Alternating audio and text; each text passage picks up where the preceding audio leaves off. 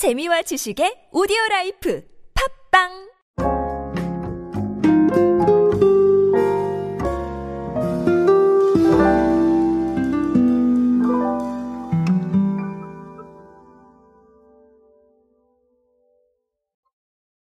요즘도 금융권은 끊임없이 변화하고 있습니다.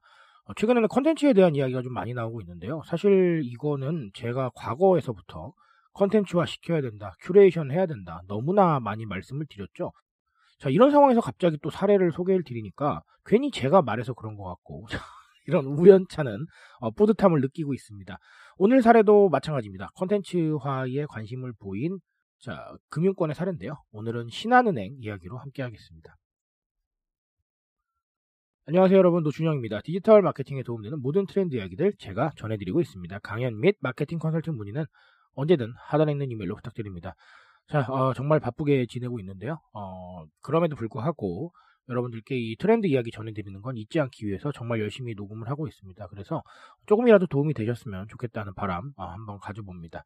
자 신한은행이 최근에 어, 쏠라이브라는 걸 선보였어요. 쏠라이브가 뭐냐면 신한 쏠에서 시청할 수 있는 온라인 라이브 커머스 서비스입니다. 그래서 어, 사실 제가 라이브 커머스의 중요성을 계속 말씀드리면서 어, 뭐라도 좀 시도해 보셔야 된다라고 말씀을 드렸었는데 사실 은행에서 커머스를 막 너무 열심히 하긴 조금 어려운 부분이 사실 있었을 거예요.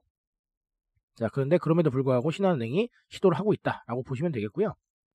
자, 하지만 그렇다고 해서 막 커머스로 홈쇼핑처럼 뭘 파는 건 아닙니다. 뭘 하냐면요.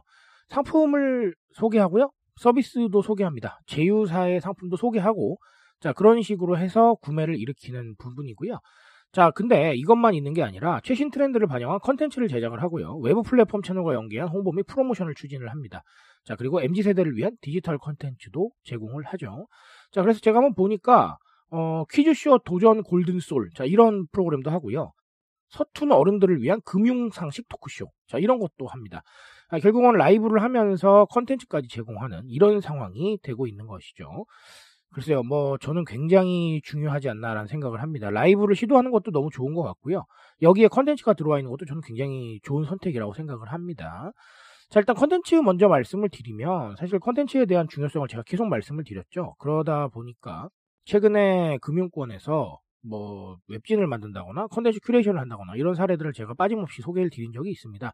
자, 신한은행도 같은 맥락에서 보게 된다면 자, 결국은 컨텐츠를 제공을 해서 뭐 하나라도 도움이 되는 것들을 아, 제공할 때 대중들이 반복 노출이 되고요. 의미가 있다면 계속 방문할 수도 있고요. 그리고 다음 컨텐츠에 대한 기대감 때문에도 방문할 수가 있어요. 자, 이런 식으로 꾸준히 대중들이 모이는 마케팅 풀을 형성을 할 수가 있다는 것이죠. 자, 그래서 컨텐츠가 중요한 겁니다. 아, 언제나 말씀드리지만 단순한 광고에 노출되는 시대는 이제 거의 끝났다고 봐도 무방합니다. 물론 그런 광고를 좋아하시는 분들도 계시겠지만 대부분은 넘기시거나 관심이 없을 거예요. 자, 그래서 컨텐츠화를 시켜서 꾸준히 무언가를 만들 수 있는 환경을 맞춰야겠다라고 말씀을 드리고 싶습니다. 자, 그리고 또 다른 하나는 결국 라이브가 상징하는 직관적인 소통인데요. 어, 뭐, 물론 여기서는 궁금증을 해결하고 뭐 이런 부분들은 조금 부족할 수도 있겠습니다. 하지만 뭐 토크쇼나 퀴즈쇼에서 당연히 궁금한 것들은 해결할 수가 있을 겁니다. 소통할 수도 있을 거고요. 자, 아, 사실 그렇습니다. 뭐 어떤 서비스를 받을 때 우리가 조금 좀 뭐랄까요. 정보 면에서 밀리는 서비스들, 아, 이런 서비스들은 사실 굉장히 오래 걸릴 것 같고 뭔가 내가 우위에 있지 못할 것 같은 생각을 갖게 되죠. 자, 그렇지만 지금은 우리가 유튜브에서 많은 정보를 얻고 있고요. 사실상 이런 정보를 우위에 아, 해당하는 상태에서 받게 되는 공급자들도 결국은 우리와 거의 같은 위치에 서게 됩니다. 자, 이런 상황에서 공급자가 아, 나는 음, 우위에 있으니까 받아가세요. 라고 얘기하는 자, 일방적인 공급은 이제 의미가 없다라고 말씀을 드립니다. 자, 그래서 이런 직관적인 소통 구조를 통해서 빨리빨리 답변도 해주시고 빨리빨리 소통할 수 있는 상황들이 좀 만들어져야겠다라는 말씀을 드리고요. 자, 그런 플랫폼 중에 하나가 바로 라이브다라고 보시면 되겠습니다. 자, 그래서 라이브를 비롯해서 굉장히 다양한 소통 구조를 좀 실험을 해보시고요. 뭐 예를 들자면 메타버스 플랫폼에서 소통할 수도 있을 거고 SNS, 라방도 있겠죠. 자, 그러니까 여러 가지를 생각을 해보시고 어, 결국은 이런 소통 구조를 만들어서 사람들을 더 많이 모으고 사람들과 소통하고 또 의견을 주고받는 상황들이 반드시 필요할 것이다 라는 말씀 드리고 가겠습니다. 자, 신한은행은 트렌드에 맞춰서 변화하고 있습니다. 여러분들은 어떻게 변화하실 건가요?